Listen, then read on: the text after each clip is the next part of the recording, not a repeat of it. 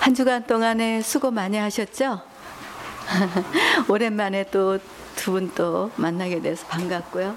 우리 모두 옆에 계신 분에게 주님이 당신과 함께 하십니다. 이렇게 축복할까요? 그래요, 여러분. 어, 사랑하고 축복합니다. 오늘 우리 예배 가운데 함께 하시는 우리 주님 앞에서 이 예배를 통해서 주님이 어, 기뻐하시고 또 우리 안에도 하나님의 어, 생기가 임하는 은혜로운 시간이 되시기를 주님의 이름으로 기원합니다. 하나님께서 우리를 이 세상에 보내시고 또 가족을 주시고 이웃을 주시고 나라를 주시고 민족을 주셨습니다.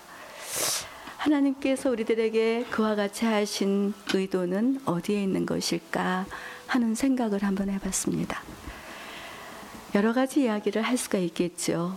그런데 저는 오늘 하나님의 말씀인 창세기 1장에서 한번 그 말씀을 한번 끄집어 내 보았습니다. 하나님이 창조하신 창조의 기사가 기록되어 있는 것이 창세기 1장의 기록 내용입니다.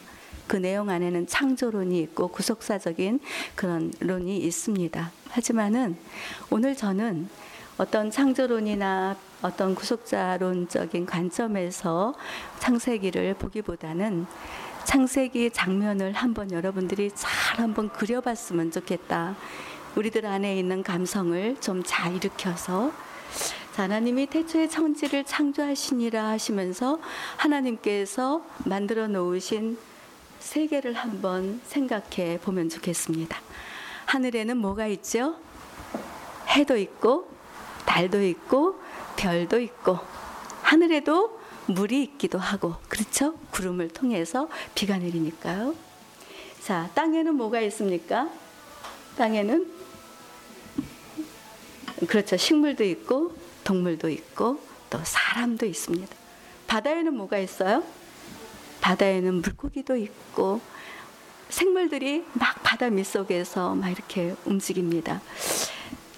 자, 하나님이 창조해 놓으신 그 모습에서 여러분들이 이렇게 일어나는 감흥은 무엇일까요? 어쩌다가 어, 저는 가끔씩 이 청학리 쪽으로 이렇게 한번 넘어가 봅니다. 그러면 거기에 아주 이렇게 논도 있고 밭두렁도 있고 나무도 있고 막 사람들이 막 이렇게 왕래하고 웃음소리도 들리고 하는 이런 모습을 보면은 보기에 좋을까요, 나쁠까요? 참 보기에 좋죠. 너무나 얼어 계시는 것 같아요. 하나님이 창조해 놓으신 그 세상이 하나님께서도 뭐라고 말씀하셨어요? 보기에 좋았더라. 그렇죠. 보기에 좋았더라. 그것은 바로 평화로운 모습이에요. 평화로운 모습. 여러분들 안에 그런 평화로운 모습이 있기를 축복합니다. 평화로운 모습이에요. 그 평화로운 모습, 그 모든 세상을 우리 사람들에게 평화로운 모습으로 지어주시면서 우리들이, 사람들이 평화를 유지해 가기를 원하시는 것. 이것이 바로 우리 하나님께서 우리들이 여기에서 살고 또 가족을 함께 살아가고 이웃을 향해 살고 나라와 민족을 섬기며 살아갈 수 있도록 하신 하나님 의 의도라고 저는 그렇게 한번 생각해 보았습니다. 예수님께서도 하늘의 높은 영광의 보좌를 버리시고 이 땅에 내려오셔서 십자가에서 죽임을 당하신 것은 바로 하나님과 사람이 평화를 누리고 사람과 사람이 평화를 누리고 사람과 자연이 평화를 누릴 수 있도록 하기 위해서 하늘의 높은 영광의 보좌를 버리시고 이 세상에 오셔서 십자가의 짐을 짊어지신 것입니다. 오늘 여기 있는 저와 여러분들은 하나님의 의도 안에 있다는 것을 여러분들이 먼저 생각할 수 있기를 원합니다. 음. 그래서 이제는 우리가 예수를 믿음으로 말미암아 누구와 평화를 누립니까? 하나님과 평화를 누리죠. 자, 예수를 믿음으로 말미암아 하나님과 평화를 누릴 뿐만 아니라 또 누구와 누구가 평화를 누리죠? 사람과 사람. 말해서 나와 너. 옆에 사람을 보시면서 나와 너 평화를 누려야 됩니다. 한번 얘기해 보세요. 나와 너는 평화를 누려야 됩니다. 어, 그렇죠. 또 우리가 보는 이 자연을 통해서도 우리는 평화를 누릴 수가 있어야 되는 것이죠. 그렇죠. 그러기 위해서 오늘 우리가 생각해 보는 것이 오늘 본문의 말씀입니다. 예수님께서 제자와 무리들을 향하여 누구든지 나를 따라오려거든 곧 평화로운 삶을 살기를 원하거든 자기를 부인하고 자기 십자가를 지고 나를 따라오너라 이렇게 말씀하신 거예요. 예수님께서 열두 제자뿐만 아니라 모든 무리를 향하여 이 무리라고 하는 의미 속에는 지금 현재 예수를 믿는 사람일 뿐만 아니라 앞으로 예수를 믿어야 되는 사람들도 예수님께서 말씀하신 대로 따라올 것을 얘기하고 있는 거예요. 여기 있는 저와 여러분들은 누구를 따라가는 사람입니까? 누구를 따라가죠? 예수님을 따르는 사람들이죠? 옆 사람한테 얘기합시다. 우리는 예수를 따르는 사람들입니다. 아, 긴장은 내가 해야 되는데 지금 여기서 보니까 여러분들이 너무 긴장을 하고 계시는 것 같아요. 어. 우리는 예수를 따르는 사람들이에요. 그러니까 예수님처럼은 될 수 없겠죠. 예수님과 똑같아질 수는 없겠죠. 하지만 예수님을 닮아갈 수 있어야 된다는 것이에요. 우리가 알고 있는 어거스틴이 있습니다. 그분도 40일 금식 기도를 했다 그래요. 근데 예수님이 40일 금식을 했는데 어거스틴이 40일 금식을 작정하고 하다가 39일째 되는 날 내가 어떻게 예수님하고 똑같아질 수가 있느냐. 하루를 물려야 되겠다.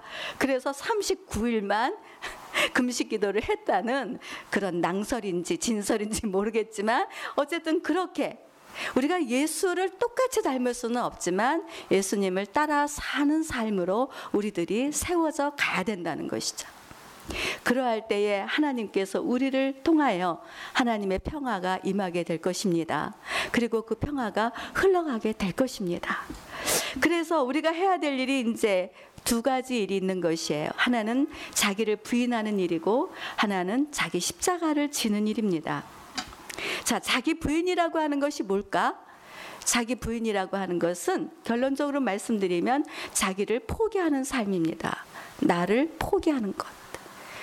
내 생각과 내 방법과 내 의지와 어떤 나의 계획, 내 중심의 사고를 다 내려놓고 하나님의 뜻에 따라서 살아가는 것. 그래서 나를 포기할 줄 아는 것. 그것이 바로 자기 부인이라는 것이죠. 그런데 이것이 결코 쉬운 일은 아니에요. 참 어렵고 힘이 들죠. 여러분 쉬워요? 너무 어렵죠. 자기 부인을 우리는 자꾸 연습해 가야 되는 거예요. 예수님께서도 자기 부인을 겟세만의 동산의 기도를 보면 그곳에서 이루어 가시는 것을 볼 수 있습니다. 예수님이 십자가를 향해서 가시는데 너무나 힘겨우셨어요. 그래서 겟세만의 동산에서 땀방울이 핏방울이 되도록 힘쓰고 애써서 기도하셨다라고 기록되어 있습니다. 그때 예수님이 뭐라고 말씀하셨나요? 아빠, 아버지요, 이 잔을 내게서 옮겨 주십시오. 이렇게 고백했습니다. 탄식하셨습니다. 부르짖으셨습니다. 호소하신 거예요. 내가 이 십자가를 짊어지고 가기에는 너무 힘드니까 아빠 아버지요 이 잔을 내게서 옮겨 주십시오. 그것이 바로 예수님의 생각이었어. 예수님이 원하시는 거였어요. 그런데 곧바로 그 뒤에 뭐라 그러셔요? 그러나 내 뜻대로 마옵시고 아버지의 뜻대로 하시옵소서. 자기를 포기하고 내 생각과 내 뜻과 내 의지를 다 포기하고 이제 하나님께서 요구하시는 대로 내가 절대적으로 순종하며 가겠습니다. 라고 하는 자기 부인을 그때 이루어 가시는 것이죠. 예수님의 자기 부인을 통해서 우리들도 마찬가지로 이제는 자기를 부인하는 삶, 나를 포기하는 삶을 살아가야 된다라는 것을 예수님이 가르쳐 주고 계시는 거예요. 요즘 들어서 밴드에 우리 사랑하는 성도들의 그 말씀 묵상이 막 올라옵니다. 어, 얼마나 보기에도 좋고 이렇게 읽을 때마다 은혜도 되고 아 우리 사랑하는 성도들이 말씀 안에서 막 자신을 이렇게 만들어가는 이런 열정들이 그 안에서 나타나는 것 같아서 너무너무 기쁘고 너무너무 즐겁습니다. 여러분도 그러시죠? 여러분들도 좀 올라오면 좀 댓글 좀 달고 가. 거기에 아무것도 올리지 않고 그냥 가지 말고 이왕이면 한 번 이렇게 한 번 넣어주면 좋잖아 서로 교제도 되고 나는 괜찮아 근데 다른 사람들한테는 또 이렇게 좀 서로 교제를 나눠주면 얼마나 아름다워요 그 말씀 묵상을 해요. 말씀 묵상을 한다는 것은 어떤 의미냐면 지금 여러분들이 하나님의 임재 안에 있다는 것이에요. 말씀 묵상을 통해서 내가 무엇을 배워야 되고 내가 어떻게 가야 되는 것보다 그것도 중요하지만 그보다 먼저 우리가 생각해야 되는 것은 내가 지금 하나님의 임재 안에 있습니다라는 거예요. 여러분들이 말씀을 묵상하면 묵상할수록 하나님을 생각하잖아요. 그리고 그 깊이 속으로 자꾸 자꾸 들어가잖아요. 그것이 바로 하나님이 주시는 즐거움이죠. 그래서 그 말씀 안에서 이제 내가 어떻게 행동해야 될 것인지를 가르쳐 주실 때 그게 내 삶의 신앙의 깊이와 넓이와 높이에 따라서 행동으로 드러나고 나타나게 되는 것이에요. 근데 여러분 말씀을 묵상했을 때 말씀 따라 살기를 원하죠. 원하는데 그 뜻대로 살아요, 못 살아요? 그 뜻대로 못 살아요. 왜 그래요? 거기 자기 포기가 없기 때문에 그러는 거예요. 그래서 우리가 해야 되는 일은 자기 포기를 해야 되는 거예요. 그게 자기 부인이라는 것입니다. 요즘 제가 그 디아코니아 대학원 대학교를 이제 입학을 해서 1학년으로 들어갔습니다. 그런데 놀라운 것은 전국에서 12명이 왔어요. 그러니까 서울에서도 나 혼자입니다. 그러니까 그리고 군산에서도 오고 제천에서도 오고 담양에서도 오고 이렇게 저렇게 해가지고 12명이 모였어요. 12명이 모였는데 그 중에 제가 나이가 제일 많아요. 난 이때까지 나이 많은 걸 의식하고 살지 않았어요. 솔직히 머리는 좀 희끗희끗해져서 어디 갔더니 우리 남편하고 나하고 나이를 똑같이 보더라고요. 7년이나 6년이나 차이가 나는데 근데 기분이 하나도 안 나쁘더라고요. 좋았어요. 왜냐하면 할인 요금을 해주니까. 그래갖고 똑같이 4천 원씩 8천 원 내고 들어갔거든요. 유익이잖아요. 그런데 거기 가서 내 나이가 많구나 하는 걸 느꼈고 내 옆에 있는 분이 53세고 그 옆에 있는 분이 58세예요. 그래서 이제 50대, 60대, 그리고 30대 중반, 초반, 뭐 이제 40대 초반 이런 분이 이제 12명이 모여서 이제 하는데 정말 그때 내 나이가 이렇게 많구나. 나 혼자 있을 때는 내가 뭔지 몰라. 그런데 그 공동체 안에 같이 들어가 보니까 상대적으로 내가 보이더라 이겁니다. 내 자신을 가장 잘 투과할 수 있는 것은 여러분 오늘 나올 때 거울 보셨어요? 거울이 나를 비춰주죠. 그죠? 그런데 여러분을 비춰주는 또 하나의 도구가 있는데 그것은 바로 공동체입니다. 공동체 안에서 내 자신을 알게 되는 거예요. 나 혼자 있을 때는 그걸 몰라요. 근데 이제 거기에서도 나도 이제 나를 발견한 거예요. 그런데 언제부터 시작된 10시부터 시작해갖고 밤 9시까지 해요. 10시부터 11시 반까지 독일어 기초를 배우고 10분 쉬고 독일어 강독을 11시 40분에서 12시 40분까지 합니다. 그런데 내가 독일어의 독자도 잘 몰라요. 독한 사전은 사다 놨지만 그것까지 독한 사전 여러분 아세요? 독한 사전이 뭐냐면 독일어를 번역하는 한국 사전이 한국말로 번역하는 거 독한 사전이라 그래. 독하죠. 그래 가지고 이 독일어 기초는 그런 대로 이제 할 것 같은데 독일어 강독한다는 것은 정말 자신이 없는 거예요. 읽기도 어려울 뿐만 아니라 해석은 말도 안 되고 이 사람들은 막 앞에서 막 전진을 할 텐데 난 도저히 자신이 없는 거예요. 그래서 생각을 했어요. 아, 10시부터 11시 반까지는 독일어 기초를 하고 그리고 이제 11시 40분부터 1시 반까지는 아, 스타벅스에 가 가지고 차도 한 잔 마시고 책도 읽으면서 우리 신정 형제 그쪽에 있다니까 한번 좀 불러 가지고 밥도 먹고 아, 그리고 1시 반까지 들어가야지. 이렇게 생각을 했어요. 그래서 이제 강독할 사람 손 들어 보세요. 안 들었어요. 그랬더니 58세 되신 목사님도 안 들었어요. 눈치를 보시는 거예요. 목사님 왜 안 해요? 네, 저 아직 자신이 없어서. 저도 자신이 없어서요. 그래서 스타벅스 가서 그냥 커피 마시고 놀다 오려고. 아, 그럼 저랑 같이 가요? 이러는 거예요. 그래서 이제 그 목사님하고 나하고 짝짝꿍이 돼가지고, 그러면 좋아요. 우리 가서 커피나 마시고 그냥 얘기합시다. 이랬더니, 쉬운 세살 먹은 목사님이 아, 이 두 분 목사님 지금 뭐 하시는 거예요? 우리가 지금 배우러 왔는데 배워야죠. 아니, 독일어 잘 몰라요. 그랬더니 언제든지 들으면 자꾸 들리게 되고 눈으로 보면 익히게 되고 그러면 말도 하게 될 텐데 이거 안 됩니다. 어면서 그분이 딱 딴줄을 걸어요. 그래서 이제 이거 안 되는 건가? 또 이제 이러고 있다가 아, 그냥 있자. 10분이 흘러서 11시 40분에 이제 독일어 강독을 하기 시작했습니다. 근데 그게 뭐냐면 마르틴 루터의 그 종교개혁 95개 조항을 독일어로 원문으로 보면서 시대적인 배경과 그 시대의 어떤 제도성에서 이게 나왔는지 이런 것들을 구체적으로 막 퍼올리는데 어, 내 마음에 막 생기가 막 돋아나는 거예요. 독일어는 잘 모르고 틀리는 것도 어설프고 말하는 건 더더군다나 안 되지만 거기에서 풀어주시는 교수님의 그 이야기를 들으면서 아이 내 마음속에 막 생기가 막 일어나는 거예요. 야, 내가 큰일 날 뻔했구나. 이거를 안 들었으면 내가 이 의미를 제대로 모르고 여기에 왔을 뻔했구나. 그러니까 거기에서도 뭐가 필요했던 거예요? 자기 부인이 필요했던 거죠. 말하자면 내 포기가 필요했던 거예요.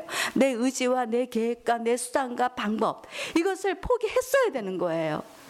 항상 말씀이 우리에게 들려지면 그 말씀을 따라서 나를 포기해 갈 때에 진정한 하나님의 평화가 우리 안에 임하게 되는 것을 생각하는 저와 여러분이 돼야 될 줄로 믿습니다. 두 번째는 어떻게 해야 될까요? 자기 십자가를 져야 돼요. 자기 십자가. 한번 따라해 봅시다. 자기 십자가. 여러분이 지고 있는 십자가가 무엇인지 혹시 알고 계신가요? 자기 십자가.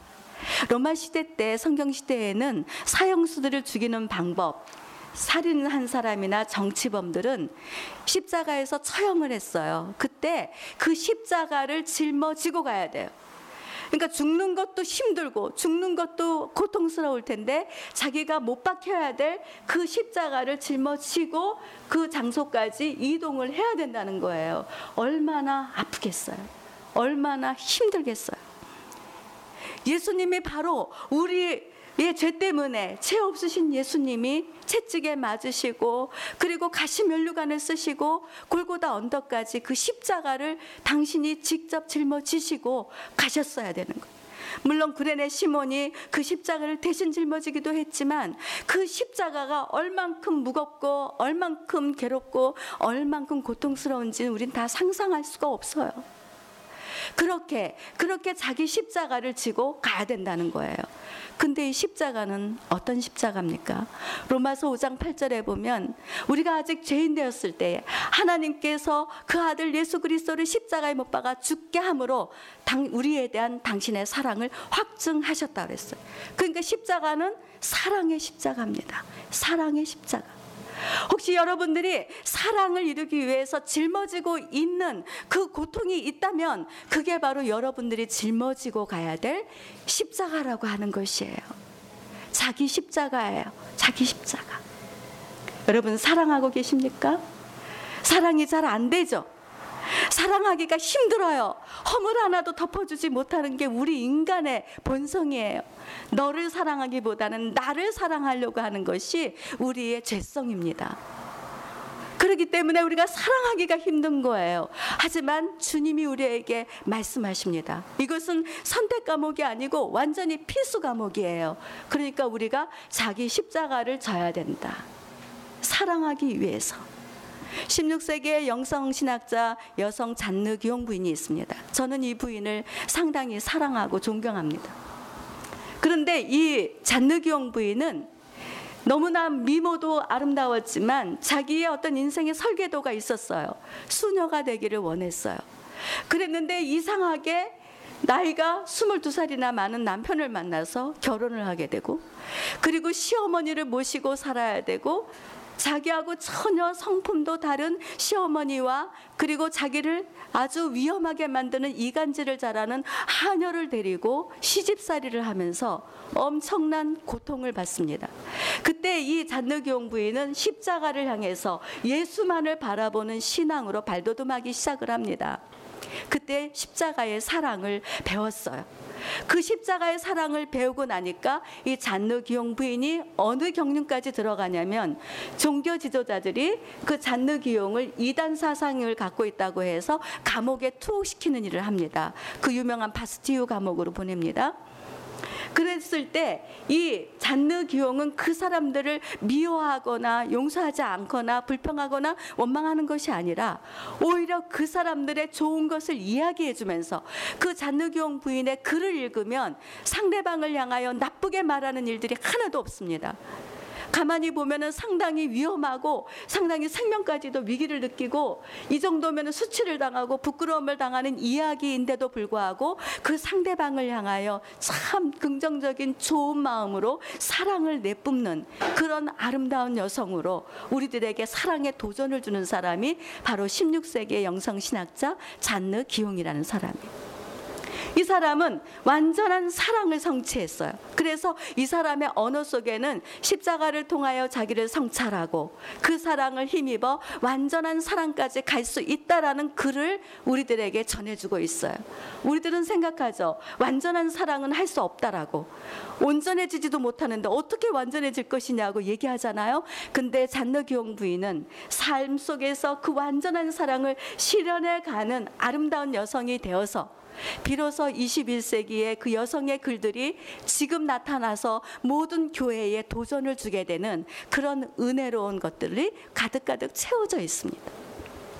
그래서 우리도 할 수 있다는 것입니다. 여러분도 자기 십자가를 지고 진정한 사랑을 성취하게 될 것입니다. 우리 옆 사람 보고 얘기 한번 해보세요. 사랑하게 될 것입니다. 어, 떤 경우에서도 사랑하게 될 것입니다. 원수처럼 달려드는 미워하는 그런 가족들 또 이웃들 또 이 세상 사람들이라 할지라도 우리는 예수 그리스도의 십자가를 성취하고 그리고 그 사랑을 내려놓을 수 있는 내놓을 수 있는 그런 사랑의 영성의 소유자들이 되게 되는 그 영광을 우리 모두 소망할 수 있게 되기를 바랍니다. 그래서 우리가 할 수 있는 일들은 자기를 부인하고 자기 십자가를 져야 되는 거예요. 근데 여러분 자기를 부인하고 자기 십자가를 질 때 주의해야 될 일이 있어요. 그는 무엇이냐면 생각의 혼란을 나의 생각을 방해하는 것들을 경계할 수 있어야 됩니다. 오늘 본문에 이 말씀이 들어오기 전에 어떤 사건이 있었냐면 예수님께서 열두 제자들을 불러다가 너희들 거리에 나가 보니까 나를 누구라고 하더냐? 그랬더니 제자들이 말합니다. 선지자라고 합디다. 또 엘리야라고도 합디다. 그러면 너희들은 나를 누구라고 하느냐? 주는 그리스도이십니다라고 고백한 이후에 비로소 예수님이 인자가 십자가에 못 박혀 죽고 3일 만에 다시 살아날 것을 얘기합니다. 고난이 있을 것을 말해주는 거예요. 그때 베드로는 이 예수님이 당하는 고난에 대해서는 생각하기가 싫었어요. 그러니까는 주여 그리하지 마옵소서 이렇게 말을 합니다. 그랬더니 예수님께서 책망하시죠. 사단아 내 뒤로 물러가라. 너는 하나님의 일을 생각하지 않고 사람의 일을 생각하는도다. 이렇게 말씀하시면서 책망하셨습니다. 베드로가 하나님의 일을 생각하지 않고 사람의 일을 생각한 건 뭘까요? 이때까지 예수님을 따라다니면서 정치적인 메시아로 받아들였던 거예요.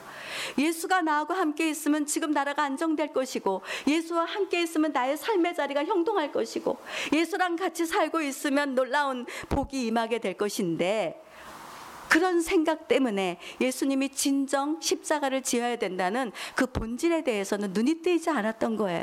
그래서 베드로가 사람의 생각을 말하게 된 것이죠. 자, 여러분 이것이 베드로만의 일은 아닙니다. 우리들도 말씀을 묵상하고 그 말씀대로 살아가려고 하는데 갑자기 내 속에서 불안해지기 시작합니다. 내가 이 말씀대로 살면 내가 이게 잘 될 수 있을까? 두려운 마음, 염려스러운 마음, 근심하는 마음이 강물처럼 슬며시 들어옵니다. 사단들은 우리의 마음속에 그런 마음을 불어넣어 주려고 서서 대기하고 있습니다. 저와 여러분들이 정말 하나님의 일을 이루어 가려고 애쓰고 수고할 때 사단은 아차 큰일 났구나. 이 사람이 하나님의 일을 하게 되면 나는 안 되는데 그렇기 때문에 유혹하고 사단은 여러분들을 공격하게 될 것입니다. 그래서 주의해야 되는 거예요. 내 생각이 들어오는 것을 버리고 하나님의 생각을 받아들여서 이제는 그 하나님의 뜻을 이뤄갈 수 있는 믿음의 자리로 빨리 들어가야 되는 것이. 그래서 우리 심령 깊은 곳에서 성령이 내주하고 계셔서 나로 하여금 하나님의 말씀을 잘 듣고 지켜나갈 수 있도록 도와주시는 그 은혜 속에서 여러분들이 푹 담겨져 있어야 되는 거예요. 그래서 무슨 일을 해야 되냐면 주님을 바라봐야 되는 거예요. 오늘 말씀 묵상에서 그 말씀이 나오죠. 내 눈을 들어 주님을 바라보나이다. 여러분들이 할 수 있는 일들은 자기를 부인하고 자기 십자가를 지면서 갈 수 있을 때 그때 할 수 있는 일내 생각을 버리고 주님을 바라보는 것이. 히브리서 11장에 보면 거기에 믿음의 길을 따라간 수많은 선배들의 신앙이 들어와 있습니다. 그 사람들이 자기를 부인하고 자기 십자가를 지고 걸어간 믿음의 이야기들이 히브리서 11장에 있어요. 그 사람들이 어떤 삶으로 나아갔느냐? 하나님이 살아계신 것과 그를 찾는 자들에게 상 주시는 분이라고 하는 것을 확신을 가지고 나아갔다고 그랬어요. 믿음이 없이는 하나님을 기쁘시게 못한다고 했어요. 우리들이 가는 세계는 눈으로 보는 세계를 가는 것이 아니라 보이지 않는 세계를 주님의 말씀을 따라 그 말씀이 내 실체 안에 나타날 수 있도록 우리를 들이며 가는 것이 바로 우리가 믿음으로 걷는 길이에요. 보이지 않아요. 들리지 않아요. 아무것도 내 안에 나타나지 않아요. 그럼에도 불구하고 하나님이 말씀하셨으면 그 말씀을 따라서 순종하고 가는 것밖에 없는 거예요. 누구를 바라봐야 돼요? 나를 바라보면 안 돼요. 누굴 바라봐야 돼요? 하나님을 바라봐야 돼요. 한번 따라해 봅시다. 나를 바라보지 말고 하나님을 바라봅시다. 그렇죠. 하나님의 말씀에는 언약이 있잖아요. 우리의 감정을 믿는 것을 믿음이라고 하지 않아요. 하나님의 말씀을 신뢰하고 따라가는 것을 믿음이라고 하는 거예요. 우리 신앙의 중심은 항상 하나님의 말씀입니다. 그러니까 하나님과의 관계 형성 속에서 하나님을 따라서 가는 것이 믿음이지 내 감정의 고조를 따라서 살아가는 것을 믿음이라고 하지 않아요. 우리의 감정은 결코 믿을 수 없어요. 눈으로 보아야 행동하고 만져져야 따라가는 게 믿음이라고 착각하는데 그건 믿음이 아니에요. 제가 이제 디아코니아에 가서 마지막 시간이 7시부터 9시까지 디아코니아와 예술이라는 것을 듣게 됩니다. 디아코니아 뭐라고요? 예술. 도레미파솔라시도 나는 그것도 잘 몰라요. 그런데 리코더를 배워야 돼요. 리코더를. 근데 리코더를 이렇게 배운다는 게 참 어려운데 3월 7일 날 말씀 묵상이었어요. 여호와를 찬양하라. 가슴으로 찬양하라 하는 그 말씀 묵상이었어요. 근데 제가 어떤 어간이었냐면 리코더를 배워야 될까 말아야 될까 이게 고민하고 있었던 때예요. 고민하고 있는데 찬양해라. 아 이게 확 오는 거예요. 아 리코더를 배워가지고 아 그래도 멋지게 나 같은 죄인 살리신 이거 한번 가슴으로 불어보는 이 영광을 한번 얻고 싶다. 아, 이런 생각 확 들어오는 거예요. 그래서 겁도 없이 리코더를 하겠습니다. 리코더 값 4만 5천 원, 5만 5천 원, 둘 중에 하나. 여러분 같으면 얼마짜리 하겠어요? 에이, 5만 5천 원. 이왕이면 좋은 거 해가지고 5만 5천 원. 그 비싼 리코더를 신청했어요. 그리고 이제 다음 주 월요일 날 거길 간 거예요. 갔는데 와 7시부터 9시까지 뭐 이론을 조금 가르쳐 주시더니 자 리코더를 자 조립하시고 자 지금부터 손가락을 이렇게 대시고 그 다음에 제가 하는 대로 따라서 이렇게 이렇게 하세요. 그러는데 이 손가락이 안 움직여져요. 굳어버렸어요, 이게. 이걸 연습 안 해. 이거 잘 안 돼요. 뭐, 도, 레, 미, 파, 솔, 라, 시, 도 이걸 리코더로 해야 되는데 다른 사람들을 보니까 다 잘해요. 너무나 잘하는데 나는 너무 못해. 난 이제 돌아서서 가야 될 것 같아. 하나님의 말씀을 듣기는 했는데 난 진짜 도저히 자신이 없어요. 그래서 이제 교수님한테 얘기했어요. 교수님, 제가 이거는 정말 이게 손가락이 굳어가지고 못할 것 같습니다. 그랬더니 마음이 굳었어요. 이래요. 아이고, 저 이거 마음이 굳었나요? 내가 참 못하겠어요. 그랬더니, 그더니 그분 하시는 얘기가 또 뭐라 그러냐면, 70세 되신 분이 리코더를 배워갖고 90세까지 살다 갔어요. 이래요. 어쩌라고. 그러니까 날 보고 참고 하라는 얘기예요. 근데 하나님의 말씀을 내가 신뢰했으니까 갔는데 흔들리는 거예요. 막 갈등이 일어나는 거예요. 해야 되나 말아야 되나 이건 선택 과목이니까 내가 안 해도 되지 않을까? 막 이런 타협하고 싶은 마음이 막 일어나는 거예요. 여러분들도 갈등이 일어나지 않아요? 막 어떻게 살아야 될까? 뭐 해야 될까? 막 이러는 거 있잖아요. 그때 이제 말씀을 붙잡는 거예요. 그래. 저 교수님 마음이 굳었대는데 주님 나 정말 마음이 굳었나요? 또 이러고 이제 아 그러면서 이제 그래도 하나님 말씀으로 찬양하라 했으니 한 번 더 도전해 보겠습니다. 교회 가져와서 불러봐요 혼자서 막삑 소리 나고 도 소리도 안 나오고 삑 소리만 나오고 이래요 잘 안 돼요. 근데 한 학기가 15주예요. 두 번째 주까지 가면 30주. 그 다음 2년이면 60주 아니겠어요? 내가 60주를 해가지고 도레미파 솔라시도만 잘해도 나는 성공한다. 이 생각을 가지고 도전하기로 했습니다. 뭐 때문에요? 하나님의 말씀에 의지하여서 걸어가는 거예요. 여러분. 우리가 자기를 부인하고 자기 십자가를 지고 가는 것들이 너무나 어렵고 너무나 힘이 든 거는 사실입니다. 그거를 주님이 모르실까요? 다 알고 계세요. 그러면서도 우리에게 하시는 말씀, 얘들아, 너희들이 나를 따라오겠느냐? 그러면 자기를 부인하고 자기 십자가를 지고 따라와야 돼. 이 말씀은 곧 나의 속에 있는 것들을 다 비워놓고 포기하는 거예요. 염려와 근심과 두려움을 다 내려놓고 정말 주님이 살아계셔서 나와 함께 계심을 내가 온전히 신뢰하면서 내가 주님으로 충만해져서 이 주님의 길, 이 생명의 길, 이 길을 내가 끝까지 가겠습니다. 하고 가는 것이 그것이 예수를 따라가는 그리스도인들의 진정한 모습이라고 하는 것을 우리 모두 알아가시기를 주님의 이름으로 축복합니다. 그래서 저는 이 말씀 본문을 가지고 계속 묵상을 해오는 동안에 내가 이 주님과의 관계 속에서 들려오는 이 메시지들을 가만히 성찰해 보면서 보니까 정말 여기까지 오는 동안에 지난 날들의 모든 것들이 너무나 연약한 상태로 많이 살았구나 하는 것들을 생각했습니다. 나를 부인하고 주님으로 충만해서 주님의 사랑을 이루어가면서 평화의 도구로 나도 평화를 누리고 모두에게 평화스러운 모습으로 살아가는 이런 하나님의 계획 속에 내가 산 것보다는 그렇지 못한 상태, 연약한 상태, 늘 실수하고 엎어지고 넘어지는 이런 상태로 너무나 많이 살았다는 것이었죠. 하지만 그 연약함이 있음에도 불구하고 하나님은 우리를 사랑해 주셨습니다. 여러분들을 사랑해 주셨습니다. 여러분들이 아무리 실수 많고 허물이 많고 죄가 많아도 그 모습 그대로 사랑하시는 하나님 지금 여러분 안에 함께 계심을 우리 모두 인정할 수 있기를 원합니다. 그랬어요.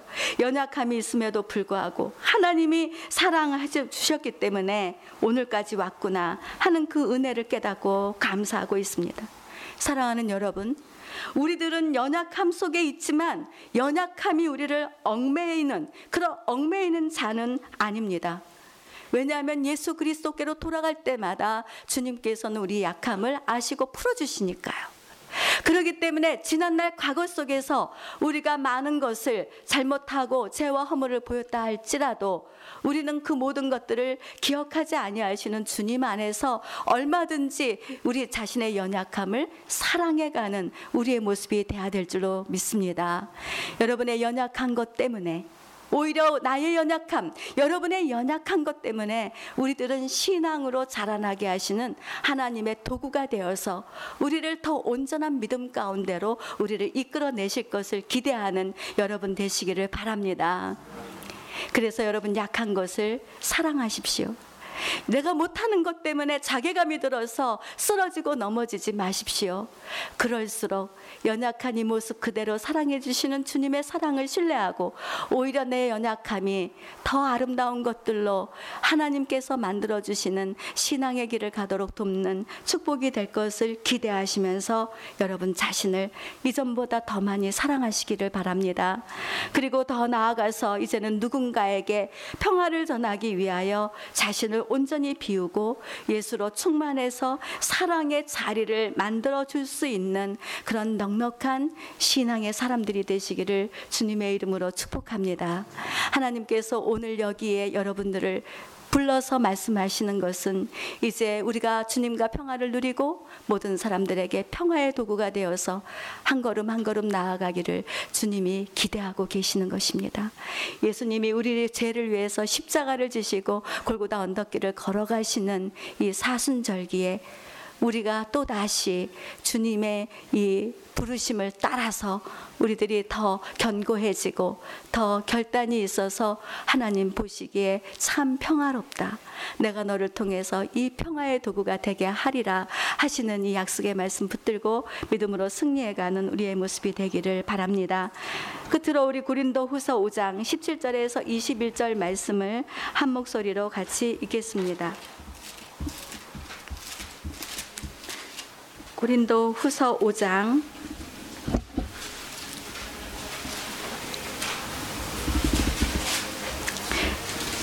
17절에서부터 우리 21절까지 한 목소리로 같이 읽겠습니다. 시작. 그런즉 누구든지 그리스도 안에 있으면 새로운 피조물이라 이전 것은 지나갔으니 보라 새 것이 되었도다.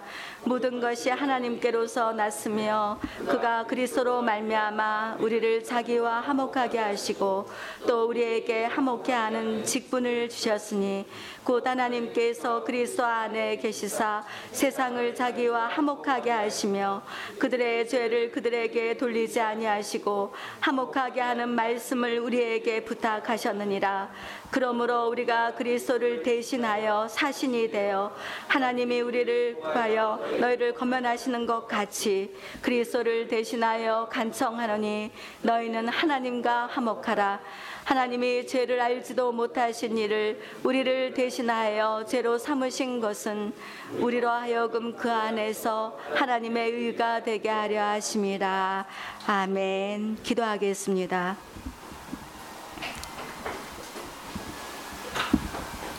사순절기를 맞이하여 누구든지 나를 따라오려거든 자기를 부인하고 자기 십자가를 지고 따라오너라 하시는 우리 하나님의 말씀을 듣게 하시니 감사드립니다.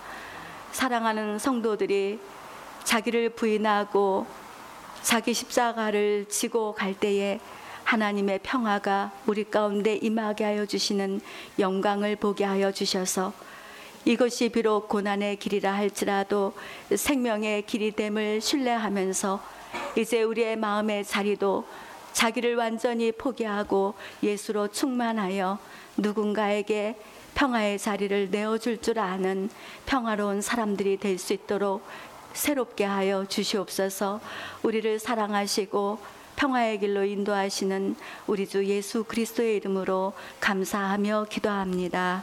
아멘.